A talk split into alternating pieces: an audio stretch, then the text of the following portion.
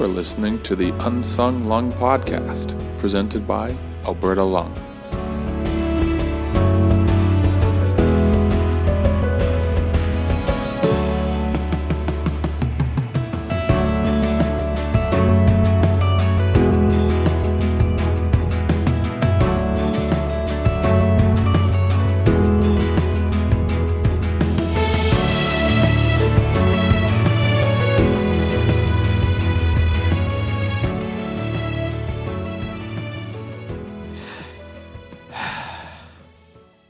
Welcome back to another installment of the Unsung Lung Podcast.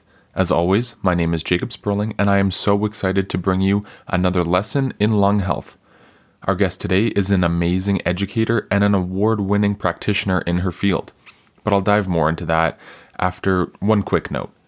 I'm excited to share that November is Radon Action Month. I know, I know, I've been berating you about radon information and awareness for the past three months, but it's for a good reason. Radon is ridiculously not spoken enough about, and knowledge has to be shared to get it on the map. Somewhat coincidentally, Tackle Radon is entering its final month of the campaign in November. We wrap up Tackle in November to coincide with the Grey Cup and the end of the CFL season. But I do have to say that it, it, it is fitting to end it in the same month as Radon Action Month. With the winter coming, more Albertans will be closing their windows to, st- to stay warm and cozy. Unfortunately, that means more radon stays in your home and can't escape through summer ventilation, opening windows, etc. So, all of us at Alberta Lung are asking each and every listener of this podcast, and for that matter, each and every Albertan, to purchase a test kit if you haven't already done so. It could help save your and your loved ones' lives. Now, let's move on to today's episode. I am very excited to welcome Tracey Reed on the Unsung Lung podcast. On the show today, we'll be talking about lung disease and gastroesophageal reflux disease, also known as GERD. Tracey is a certified holistic nutritional consultant. She also teaches at the Canadian School of Natural Nutrition, and I referred to her as award winning at the top of the show because she was the recipient of the 2018 Clinical Excellence Award. Tracey focuses on using food as medicine. When medical and naturopathic sources aren't working, and even if they are to a degree, Tracey champions the use of a proper diet to keep your body happy and healthy. Today, we'll be talking about how lung disease and GERD are intimately connected, how GERD can cause and exacerbate different forms of lung disease, and how to combat the side effects to better control any lung disease you may suffer with. So, without any further delay, let's get into my discussion with Tracey Reed, Holistic Nutritional Consultant. I am so thrilled to be welcoming Tracey Reed on the Unsung Lung podcast today. How are you, Tracey? How's your fall going? Good. It's awesome. Um, I didn't know about you guys, uh, but here in Calgary, we have had probably the best fall ever. We're still like in the 20s for temperature. Yeah, ours has been super nice. Sorry, I didn't even know you were in Calgary. I guess I just clued in that you're in Edmonton. I, I have a very selfish self perception, and like everyone's in Edmonton, but that's great. Yeah, no, it, has been amazing up here as well. I, I joke because my parents just got back from Europe, and we we were actually warmer a lot of the time, and they were on the Amalfi Coast. So I was like, eh, not a great time to go there because we have really perfect weather here. Yeah, yeah, for sure. Yeah. Yeah. Perfect. So, um, obviously, we're here today to talk about lung disease and GERD and everything like that. So, but I'm just wondering if before we step into that, if you can tell us what you do in your practice and maybe a little intro into what a holistic nutritional consultant is, and maybe you can dive into what like a kind of typical workday looks like for you. Yeah, for sure. So, um, I think my practice is well, I think everybody's practice is probably a little bit unique, and we all kind of do different things as nutritional consultants. But I spend a lot of time uh, teaching. So, in addition to having a clinical practice, I teach, I do a lot of public speaking. But if we look at the actual clinical practice uh, side of things, um, that would be very much the same as sort of a doctor's visit or a naturopathic visit so people, before they come to see me, they're asked to fill in a rather long intake form. so I have a very detailed uh, history And then when they come to see me, we go through that in detail. And the reason it's really important for me to have something really, really detailed is that I'm looking for clues uh, as to why they might have the health condition that they do. And I'm looking to understand uh, underlying contributing factors. So then, um, then we talk about like what some dietary recommendations would be based on, you know, the information that I've been seeing and then we look at okay, you've got these recommendations. What does this actually look like for your meals? And what are some of your favorite meals? And how can we build those recommendations in? So at the end of that first meeting, they walk away with like recipes and all the recommendations that they need. So that's kind of, you know, when I'm in my clinical practice, that's what that looks like. Very cool. Yeah, it sounds it, kind of sounds it, it, like you mentioned it doesn't it doesn't sound unlike just a regular doctor's visit in that you have you have a history and then you kind of just go from there and expand on that. So obviously today we're here to talk about GERD, like I mentioned, um, and we'll get into that. But I'm just wondering if you can touch on some of the other health problems and diseases that you work with as a holistic nutritional consultant. Maybe there's probably tons, so maybe the general ones or anything like that. Yeah, so it's funny. It seems to really ebb and flow. Um, and then different things come up at different times. So I would say historically, I did a lot of GI stuff. So GERD, bloating, um, even some of the autoimmune conditions related to the GI tract, so celiac, Crohn's, colitis, that type of thing. More recently, I seem to attract very complex cases where people have more than one diagnosis from their medical doctor. And to give you a sense of maybe like some of the diagnoses that people are struggling with, um, I see often people have anxiety. Like recently, it that's been a really big one where a lot of my clients have anxiety. Um, something that's maybe kind of unique within the profile of clients that I have is that a lot of them have some kind of sensitivity. And so that might be a chemical sensitivity where, like, if you're exposed to paint fumes or that new car smell, or, you know, really any kind of perfume, you start to feel maybe headachy and nauseated.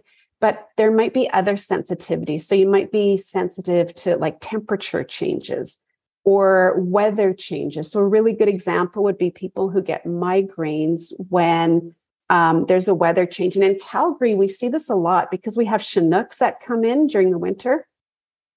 So that's like another kind of unique uh, thing, I think, within my client profile. And then pain. And pain can look so different from person to person, right? It could be joint pain, chest pain, like head headaches, migraines. Um, so I see a lot of pain related. And then still, I still see all the GI stuff, right? The GERD and the bloating and nausea. And so, yeah, that's not really health conditions per se necessarily, but yeah, that's some of what I'm seeing in my client base.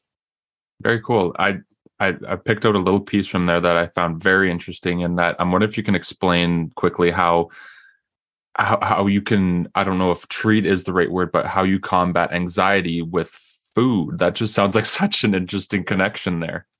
It is, and there can be a lot of different underlying factors for anxiety. So again when i'm doing that intake with clients i'm looking for those clues like what what do i think might be uh, feeding into the anxiety? So one thing is um, it's called the gut brain axis. And so we know that the health of the gut uh, impacts the brain really really significantly. And that's actually it's bidirectional. The they're kind of the two brains. We have this like first or second brain in the gut, depending on who you talk to. Um, and so, if I don't know if your audience is familiar with like the gut microbiome, but if the gut microbiome, this these are like millions, trillions actually of microbes that live in our GI tract. If they're not in a healthy, balanced state, they communicate information to the brain that indicates that that indicates like inflammation and and so that can be underlying anxiety um, but I also see a lot of people who are struggling with anxiety because of neurotransmitter um, histamine. And most people have heard of histamine in relation to allergies because you take antihistamines. they may not know that histamine can impact brain function. And so, again, yeah, lots of um, underlying reasons as to why, or contributing factors as to why someone might have anxiety. So it's kind of digging, digging through the information I have to try to figure that out.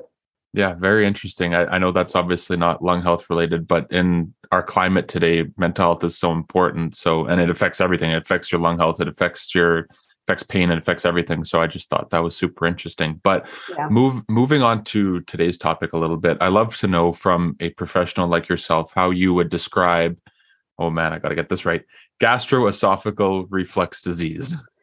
So you know, GERD, I think most people would describe GERD based on that symptom profile, right? Like you've got that feeling of burning, maybe pain in the chest, maybe that burning's like higher up at the back of the throat, or you have that like sour, acidic taste in your mouth. But from a practitioner perspective, I am thinking about the pathophysiology of GERD. Like, what is the process uh, in the body that is associated with the development of GERD. And inflammation is a really big part of that. And then with GERD, what's actually really interesting is that uh, you can actually, even though everybody associates GERD with this like acidity, you can actually have low stomach acidity or high stomach acidity and it can manifest itself in the same way. So, kind of teasing that apart is really important as well. Right, for sure. And so, I guess as kind of uh, follow up to that question, and, and you, you mentioned manifestation. So, how does how does the disease itself manifest? And is it a genetic condition? Can it be brought about by poor nutrition? How how does it kind of start? I guess.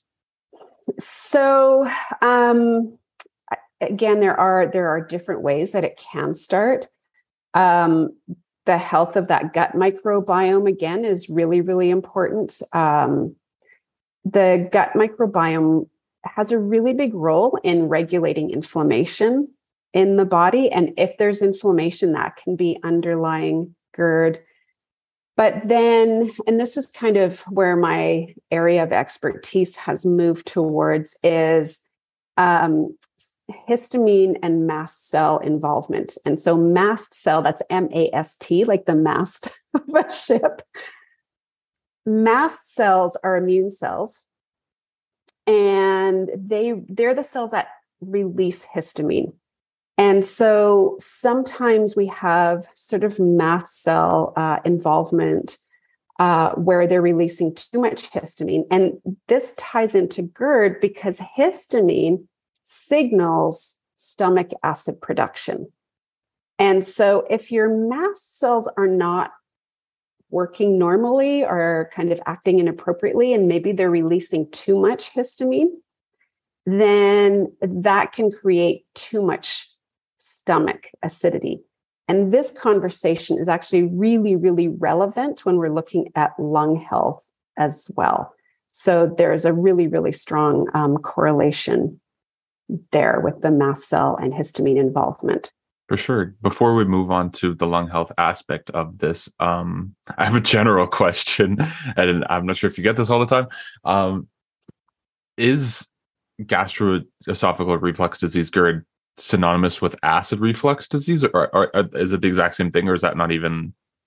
Uh, yeah, yeah. So yeah, it's it's the same thing. So okay. um, gastroesophageal is just it's referring to like stomach and esophagus. So that's like the tube that you know you're swallowing your food down through to the stomach. Yeah. So same same thing. Okay i just wanted to clarify that because i've heard that term before and i didn't know if it was different or the same but thank you for clarifying that. Yeah. So really we've got like gerd acid reflux. Sometimes people just call it reflux. Other times heartburn.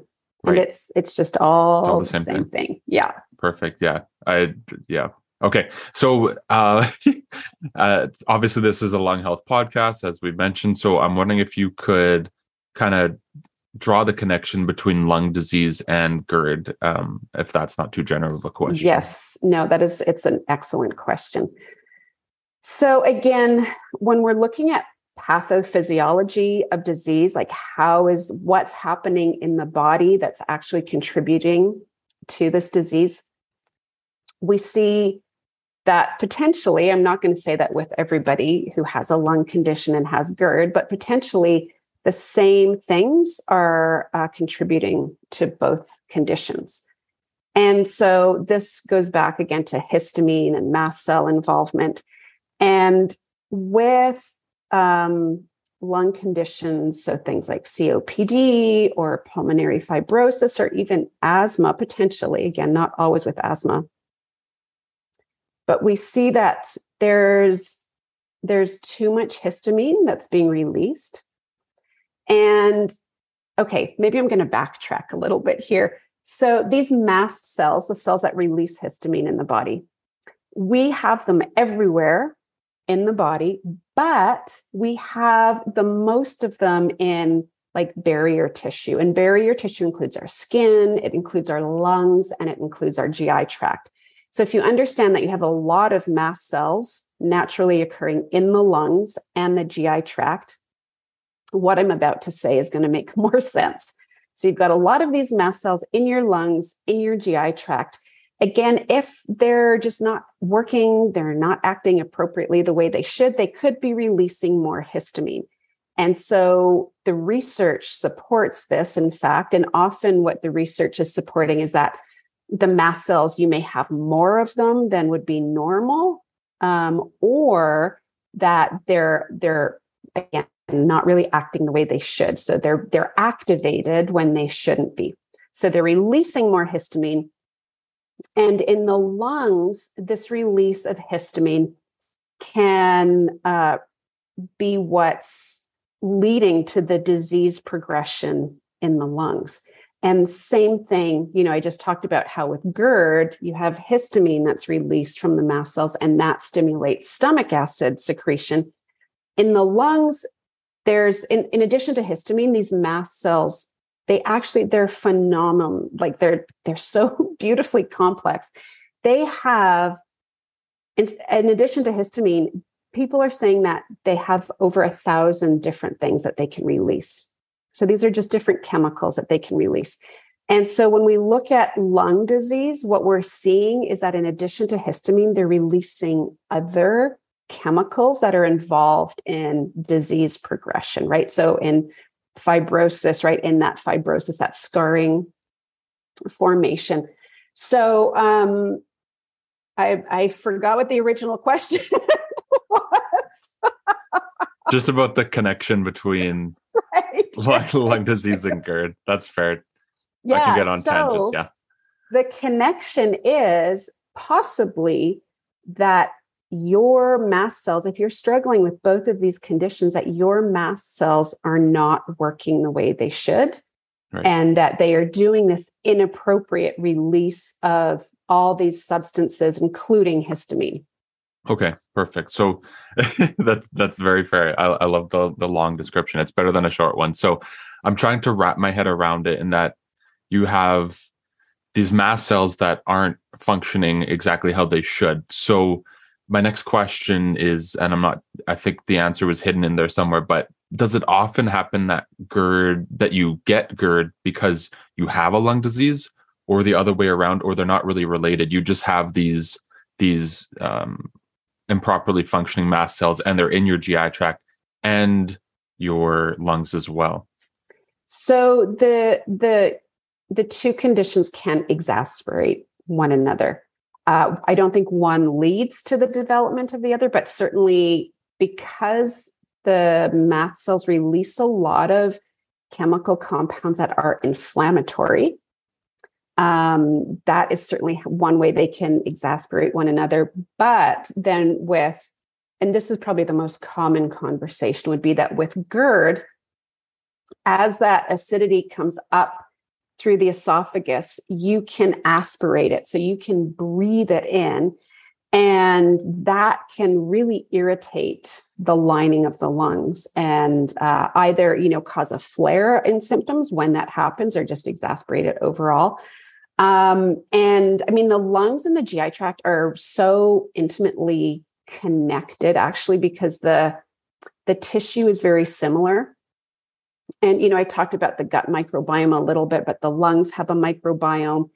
Um, and we just see that when either lung tissue is compromised, that that sort of transcends into GI tissue, or the other way around, where when GI tissue is sort of compromised, um, then that we also see it showing up in the lungs. And that's just because the human body, like we're a whole organism. And so if we have, say, for example, inflammatory markers being released by cells in the GI tract, those get into the bloodstream and they travel all over the body. And so then they can impact other tissue in the body as well. Yeah, for sure. It goes along kind of with my discussion I had um, earlier on an earlier episode with Jeremy Saunders, who has cystic fibrosis, and how his his cystic fibrosis is both a GI tract issue and a lung health issue. We can't we can't think of them as separate systems. Obviously, we can, but they're so intimately connected. Mm-hmm. Yeah, and this is where um, you know I think working with some kind of holistic practitioner has benefits in this realm because our medical system is specialized. You know, which has some great benefits but if you go see your GI doctor, they're only looking at the GI tract. If you go see, you know, uh, like somebody who's looking at your lungs, right? Again, like it's it's a little bit segregated that way. So you don't often have doctors that really understand those connections and are trying to address them. Yeah, absolutely. Perfect. So, in kind of turning to a more uh, specific lung disease now, or specific lung diseases, uh, in my research of lung disease and GERD, I found that it is one of the most common causes of chronic cough, chronic cough specifically, and a potential risk factor for the exacerbation of chronic obstructive pulmonary disease, as you mentioned, COPD. So I'm just wondering if you can touch on this and if that claim has merit in and of itself. Um, so yes, GERD definitely can show up as chronic cough, and this is one of the lesser known symptoms. So people understand, oh, I've got, you know, if I've got chest pain or burning in my um, chest, or if I feel that burning higher up or have that, you know, sour acidic taste, like that's what people think of when they think of reflux. But coughing is not something, sort of a chronic cough is not something people would typically associate with GERD. And when you're coughing chronically, this would, and that's your only symptom of GERD, we would think of that more as like a silent type of GERD, right? It's not those really visible symptoms necessarily. But yes, it can show up as this uh, chronic cough. And what that cough is telling you is that there's some irritation in the esophagus and upper airway. Um, and so, again, if we're looking at that in relation to COPD, yeah, again, it's the symptoms may not be as obvious that you have GERD, but definitely that can be a sign and can be uh, exacerbating um, the COPD through that uh, aspiration. Right. And uh, in, in a similar question to the aspiration part, I was thinking about it earlier, and then you brought up aspiration, and I forgot it. But this might be kind of I don't I don't know how how to word it. I guess gross to some people, but can can the acid reflux actually instead of being aspirated down your windpipe can some of that acid actually itself in i guess liquid form go in there and cause even more harm than just being aspirated or, is that not really a well so it's happen? it's actually the same thing like the oh, aspiration the yeah the aspiration is where you are actually breathing in um the the particles yeah of the of the stomach contents right yeah. Okay Perfect. Yeah, that that's what I wanted to know. So, kind of, uh, we'll we'll go a little bit selfish on my end, and I have a question for my partner who who has um, GERD, acid reflux. She calls it heartburn. Um, so, uh, she uh, luckily she I, I believe she never actually tastes acid in her mouth. From what she told me, she just feels it in her chest. Um, I lost my place. so I'm just wondering if this can still be a risk factor for lung disease, even though she never tastes acid and it never reaches a point where she can taste it. Yeah. So again, when we start to understand that these two conditions aren't causational, right? They're not causing one another, but that it's the same sort of underlying pathophysiology potentially. Um, the the concern of like acid uh, impacting her lungs, certainly that potential for irritation can occur. And we we can actually see that even beyond the lungs, like the whole respiratory tract. So that would include like the nasal passageway. So sometimes people will have like sinus or nasal uh, inflammation and irritation um, because it's it's still coming up and irritating that. So as a as a contributing factor to disease progression, I don't know that I can give you a definitive answer on that. Certainly, that irritation part um, is potential. And then again, if these other underlying pathophysiologies, like if, you know, again, the mast cells are activated um, or, you know, something else is happening that we haven't discussed, that irritation can certainly just, again, exasperate things. But as a causative factor, um, I, I don't believe it would be like causative in nature. Okay, very fair. And kind of as a part two to that question, just going back to the beginnings of of her own uh, GERD uh, process. This isn't very lung related, but I, am going to ask it anyways. Um, so she, as I said, she has heartburn, even though she never actually tastes acid. I'm not sure if that's common or not. So I'm just wondering what would cause that that pain? Is it just it's, it's the reflux that happens and it and there's pain receptors in the esophagus or? Mm-hmm. yeah okay. yeah so that pain is uh is your esophagus's way of communicating. Right. Hey something's not right here. And your esophagus is is not really designed to handle that acid.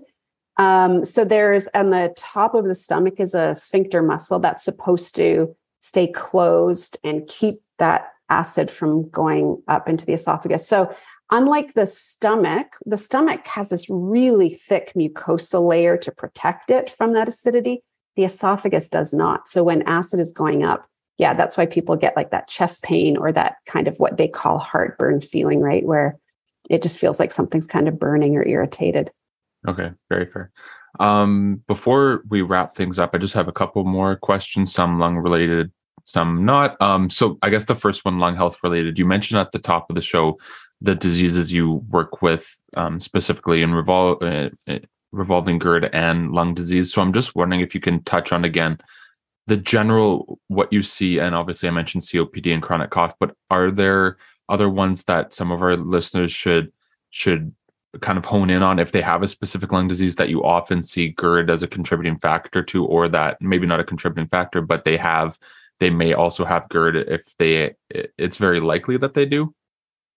Yeah, so pulmonary fibrosis, right. um, especially sort of the idiopathic uh, form, sometimes with asthma as well.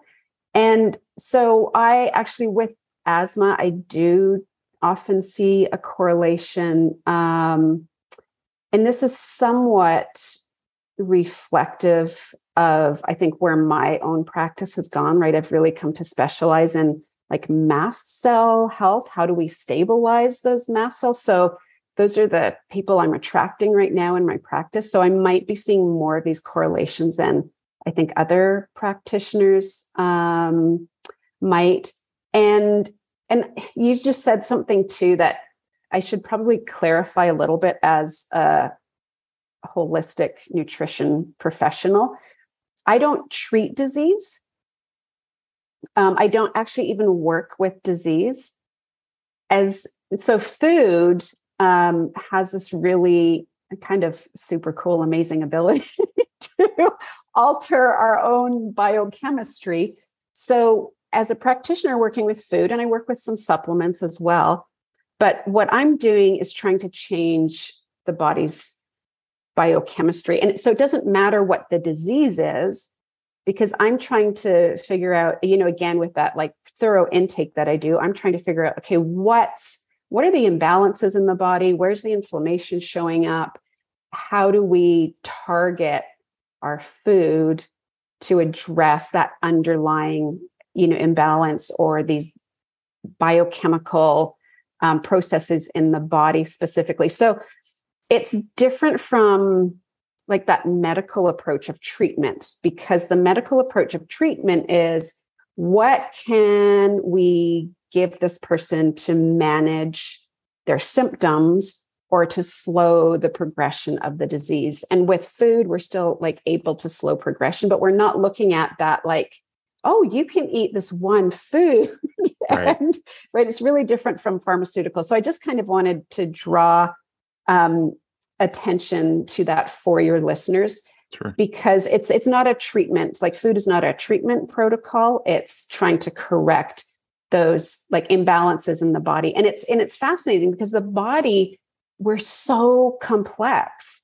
And when we look at food food shares the same complexity and uh, so it's yeah it's like i said it's just super cool the way Absolutely. Uh, it can be used yeah, for sure. I, as a as a follow up to that one, I, I, just thought of this in my head. I don't know how, why I didn't think of it before, but uh, as relating to the biochemistry of the body and what you eat, do you subscribe to the notion of the insanely general phrase "you are what you eat," or is it more, way more complicated than that?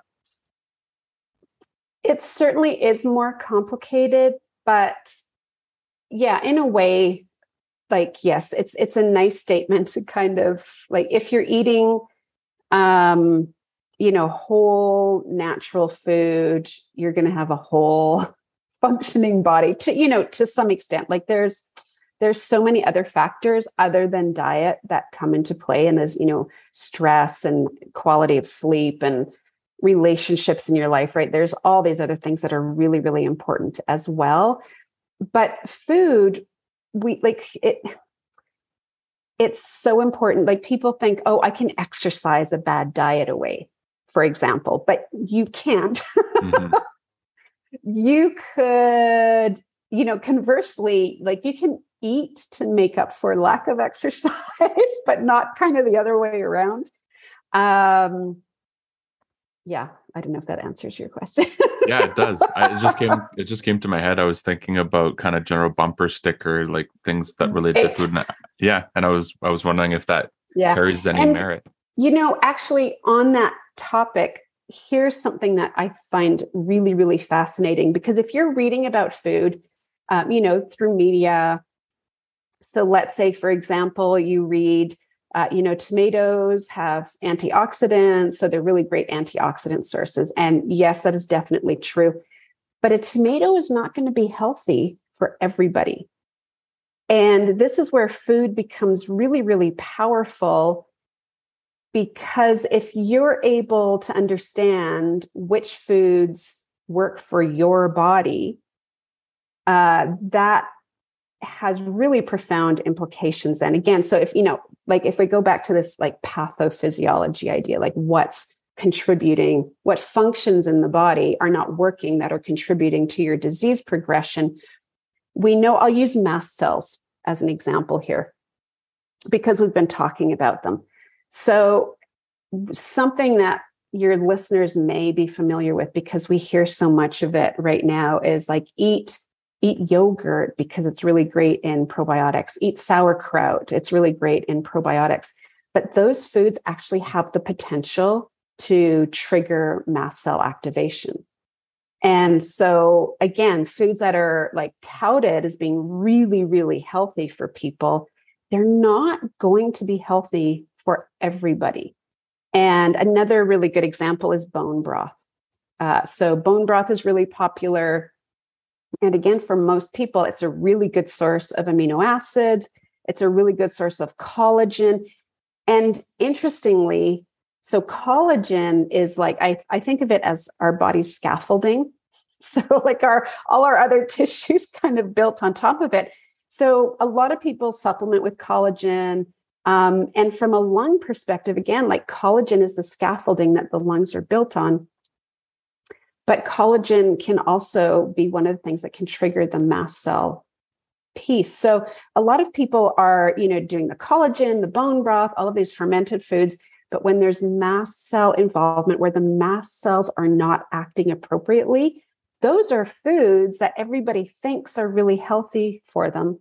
And they can actually be contributing to their symptoms. And I had to learn that the hard way because I'm one of the people that, uh, and I don't, other than having had like exercise induced asthma and asthma in my teens, I do not currently have a lung condition, but I do have a mast cell condition. And so when I was, you know, I finished nutrition school and I was like, I'm going to do everything right. I'm going to make my own fermented foods and my sauerkraut and yogurt and eat all of this stuff. And I was developing new symptoms. So I have a very personal connection to like the healthy foods that can actually make you sick.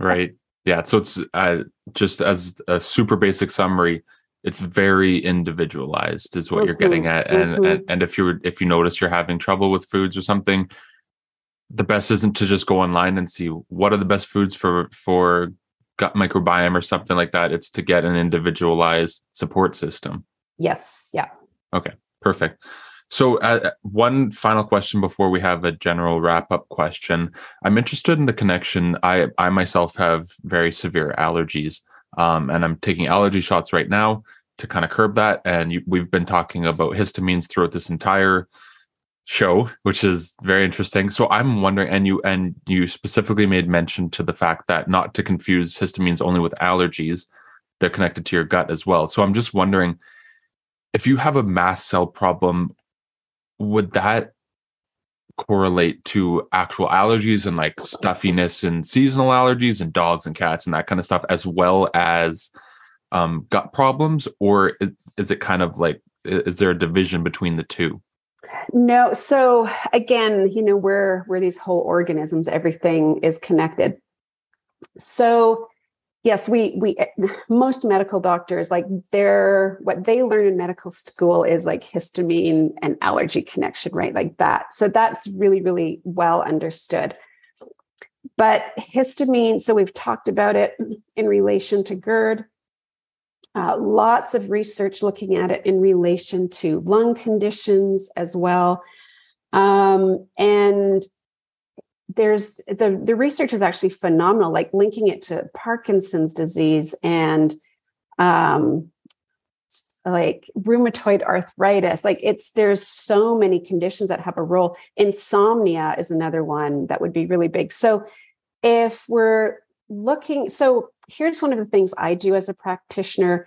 If i'm trying to figure out like is there a histamine component um, to somebody's health condition or a mast cell component is I want to look through their whole history.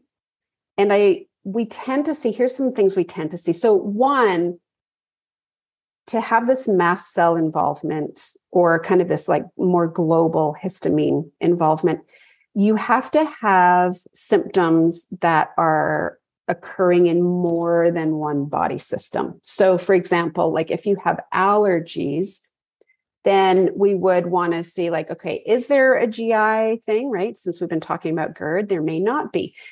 Are there uh, maybe other skin conditions? So, maybe like hives show up every once in a while and you don't know why. Maybe there's eczema that comes and goes. Um, or are there brain associated symptoms? Uh, so maybe you've got brain fog, you know, that comes and goes, and you're not sure why. Maybe you have that occasional migraine. And we can kind of, so with, again, mast cells are everywhere in the body.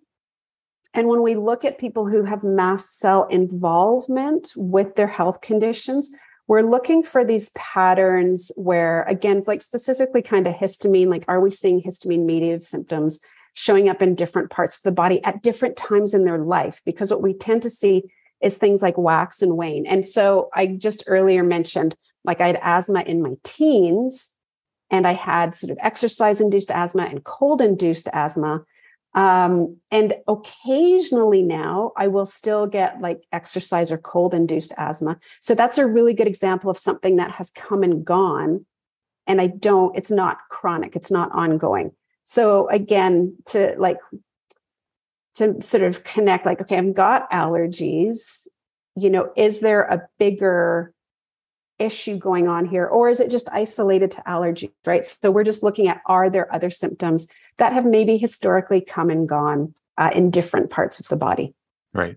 Perfect That no, that's very interesting. One of the things that I love about hosting this show is I learn something new every time, and I'd never heard of mast cells before, and that's probably important for me considering I have very bad allergies. Like one of my nostrils is always plugged, and I also have terrible stomach. So those two must be connected somehow. Yeah. And so to put that in perspective, you know, you just said you've never heard of mast cells before. This is a, a fairly new area um, of, you know, research and understanding. So I am diagnosed with a health condition called mast cell activation syndrome. So my mast cells are sort of chronically activated and can go into a state of like flare pretty quickly. And so the, the diagnostic criteria for that, for mast cell activation syndrome, sometimes also shortened to MCAS, that was only established by the World Health Organization in 2012. So that's only 10 years old. And it typically takes, like, sort of the research part of health conditions, typically takes about 15 years to make its way into medical practice most doctors right now still have no understanding of mast cell involvement. There are, but it is growing really, really rapidly. So we're starting to see doctors that are, you know, getting the education that they need about this. Um, and there was a, a, research study done in 2017 uh, in Germany. And that research study um, came out with the seven that 17% of the world's population, or I'll say the, developed world's population, um, could potentially have mast cell activation syndrome. So that's huge, 17%, right? If you're sitting with like six or seven other people, that means one person in that group is likely to have this mast cell activation part. Um, so the the practitioners the doctors that are specializing in this right now they're saying it is very common and very under recognized for sure. Well i'm glad we have a little bit of a platform today to get it out there so we'll have to spread it to some physicians and get get the knowledge out. So as as a general wrap up question i'm just wondering what kind of nutritional advice you would give to our listeners who suffer with a lung disease. And i know it's hard because as we mentioned it's very individualized person to person patient to patient. But is there a general advice you can give, pass along to our listeners? Yes. So I would say if your listeners today are listening to this and they have both the lung condition and the GERD piece in particular, then to start thinking like, do I have mast cell involvement in this? And so then from a dietary perspective, um, as I mentioned, stay away from the fermented foods. Do not eat yogurt and sauerkraut, kombucha, um, you know, kimchi, all of these foods that are so um, often touted to be uh, healthy. And again, for most people, they are. Um, you don't do the bone broth. Um, and then there are other foods. So the reason those foods are so problematic is they're really high in histamine. And so, histamine, in addition to actually contributing to your symptoms, it can also actually stimulate the mast cells to dump even more histamine and more of these chemical mediators. So, there are some other foods that are really high in histamine as well. Alcohol is one of those. And so, you know, there's really no situation that I would recommend alcohol as a nutrition practitioner, but for this situation, particularly not. And then um, anything that's aged, because the aging process also produces more histamine. So when I say aging, like I think like aged cheeses, things like salamis, you know, those have been aged. Um, even canned meat, right? It's just sitting in there for a long period of time. And, and fish in particular, fish can actually be really high histamine as well. Um, like processed and packaged food in general is going to be quite high histamine. And then there are some foods, again, that people think might be really healthy for them. Spinach is really high in histamine. So instead of eating spinach, I would suggest people like choose something like arugula. Tomatoes are really high in histamine. And tomatoes are a tricky one because You know, people love their pasta sauces and their ketchup, all these things that you know we we yeah we're using as sort of a tomato base. Um, but there are other sauces that can have that same kind of consistency that you can use. Uh, bacon is another like that's an aged meat. Um, but you know, other pork products are going to be great. Chocolate, chocolate, sadly. So chocolate is another food that normally I would actually really be advocating for its health benefits. It's it's really high in polyphenols, which are antioxidant. It's really high in magnesium, but chocolate's also really high in histamine. So those would be some of the oh and citrus citrus fruits are quite high in histamine. So again for you know the people who do have a lung condition and do have gerd like specifically this subset of people those would be some of the foods to think about like replacing finding other options for.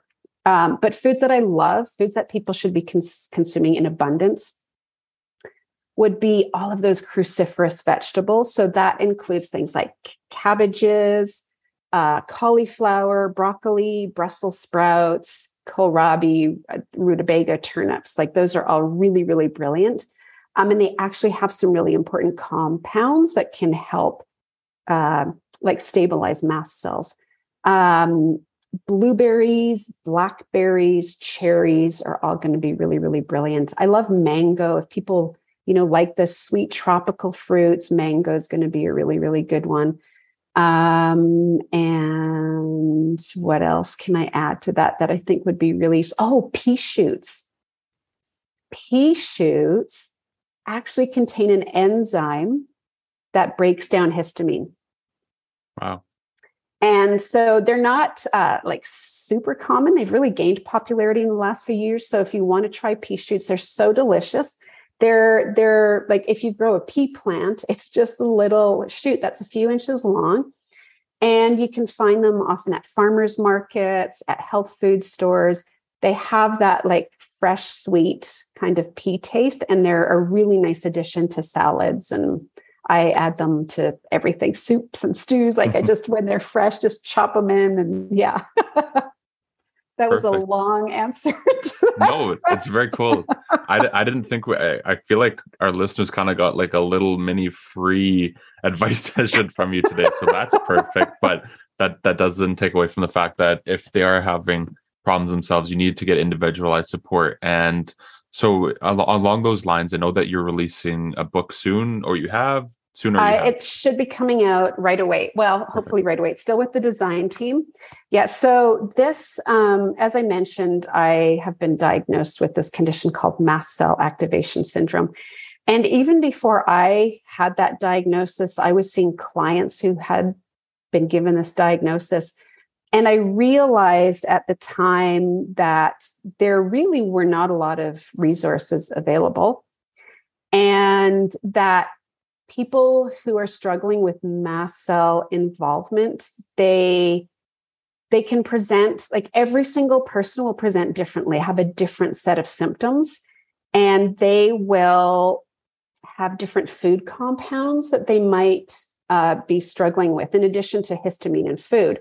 So really really complex from a dietary perspective and again no resources out there so then I got the diagnosis as well. And that was sort of the impetus to finally go, okay, like a resource needs to be put together. And awareness is really growing. So it seems like a really good time to get a resource together. So, with another colleague of mine, uh, her name's Luca Simmons, we have put a book together. And the book is both a resource guide and a cookbook. And so the resource part includes things like what questions should you be asking your doctor? You know what uh, what kind of testing should you be asking for? What are other lifestyle factors that you need to be considering? Um, and then the cookbook part is actually really really unique and different from anything that has ever existed in the past because it is um, the recipes are low histamine. And the low histamine diet has actually been around for decades but we also factored in like gut health because the health of the microbiome is so important. And then for our recipes, we also have variations uh, for things like low oxalate or low salicylate, or if you have an autoimmune condition as well, because again, some people react to other food compounds as well. So we wanted people to be able to open this book and regardless of what diagnosis, what health condition you had, if mast cells were underlying it, that you could customize it and uh, customize the recipes for yourself. So it's been a labor of love. We've been working on it for a couple of years now. And yeah, it's with the design team. Um, and then once that's done, it goes to print. So we're anticipating uh, November for its release. Perfect. So, what? uh, just so our listeners can find it if they're interested, can you uh, give us the title and where where they can find it? Yes. So the title is Histamine Haven, uh, because we're we're trying to create like safety in the body is basically that concept of haven. Um, so you can go to our website, which is histaminehaven.com. And we're actually right now we're doing a pre-sale, so you can pre-purchase the book, and then as soon as it's ready, it'll get mailed out to you.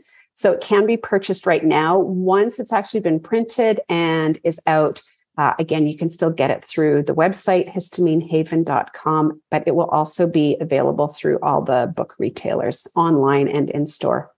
Perfect, amazing. Thank you, thank you so much for that. Thank you for all your advice today. So, before I, I, I end our interview, I'm I'm just wondering if you can maybe give our listeners where they can find you specifically if they want to reach out and maybe book an appointment and, and get some further advice and yeah, just give yourself and and your your practice a plug.